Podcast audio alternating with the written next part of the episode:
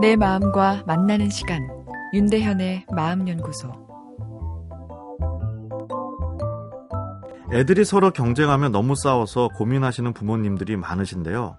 아, 부모님들은 자녀들을 편애하지 말고 공평하게 사랑해 주어야 한다는 것을 알고는 있지만 아, 사실 실제는 아, 그렇게 행동하기가 어렵죠. 부모도 더 끌리는 자녀가 있기 때문입니다. 그래서 양적인 공평 전략보단 질을 중심으로 하는 맞춤형 공평 전략이 효과적인데요. 어, 예를 들어 아이 세 명 있는데 어, 그중 안고 싶은 마음이 든 건 막내였지만 형제 간 경쟁이 신경 쓰여 어, 모두를 안아주는 것이 양적인 공평 전략이죠.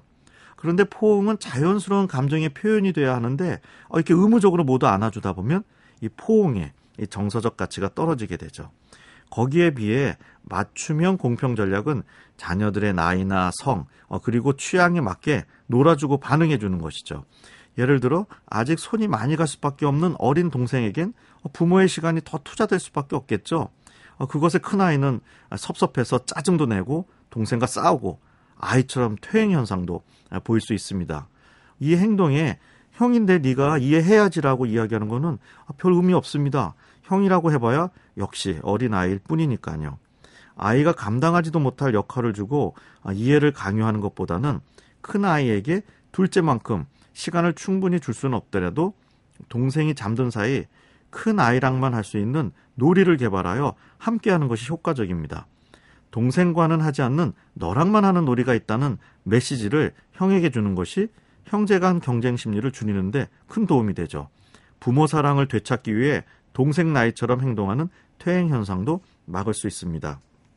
아이들이 형제에게 느끼는 섭섭함이나 경쟁 심리 등의 감정에 대해 너무 심하게 야단을 칠 필요는 없습니다.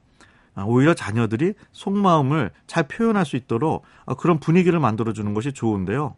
그러나 화가 났다고 상대방을 물리적으로 괴롭히는 것은 다른 이야기죠. 벽 보고 10분 있기 등의 규칙을 정해 부모가 제재를 즉각적으로 해야 합니다. 형제 간 경쟁 심리가 행동으로 이어져 다른 형제를 때린다던가 어떤 형태든 어, 물리적 폭력이 발생하면 맞는 쪽뿐만 아니라 때린 쪽도 어, 마음의 죄책감이 남아 건강한 자존감 형성에 나쁜 영향을 미치기 때문입니다. 윤대현의 마음연구소 지금까지 정신건강의학과 전문의 윤대현이었습니다.